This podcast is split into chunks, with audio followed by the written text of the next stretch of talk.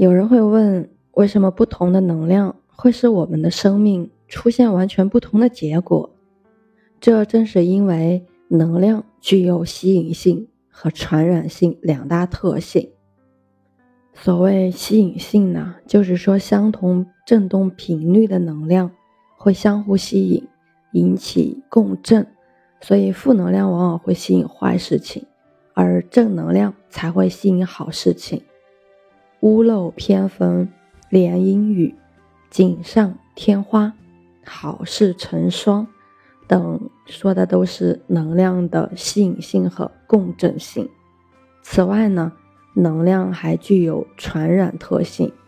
长时间的跟某种能量的人待在一起，我们就会感染他的能量。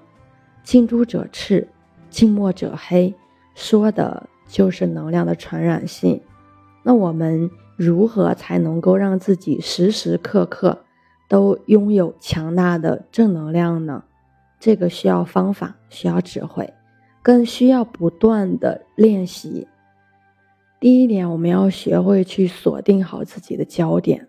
我们的生活，我们身上所拥有的正负能量比例，完全是由我们看待事物的角度和心态及。所关注的焦点来决定的。当我们能够掌控好自己所关注的焦点时，我们就把握了生命的主动权。能量法则最重要的原理就是：我们关注什么，我们自己就是什么，什么就会越多。如果我们向自己、向他人、向世界传递和发射了很多负面能量，那这个负面能量首先会回馈给我们自己，我们生命中的负能量就会发生灾难性的增长。如果我们能够真诚的向自己、向他人、向世界传递和发射爱、感恩与欣赏的能量，那首先被爱、感恩与欣赏的能量滋养的也是我们自己。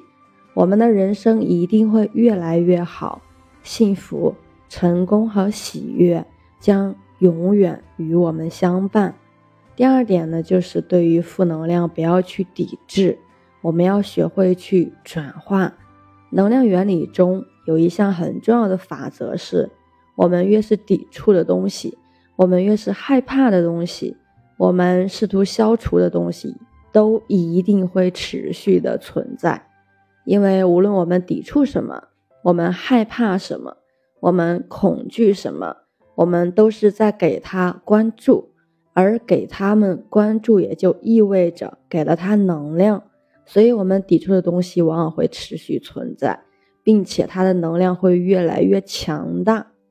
第三点呢，就是要管理好自己的语言、视听与生活环境。我们的语言是一种。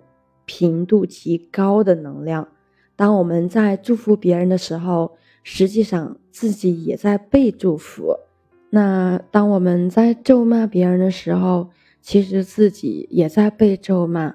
我们攻击别人，其实等于是在自我攻击。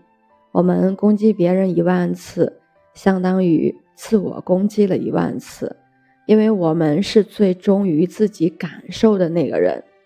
第四点。可以分享，带来更多美好的能量。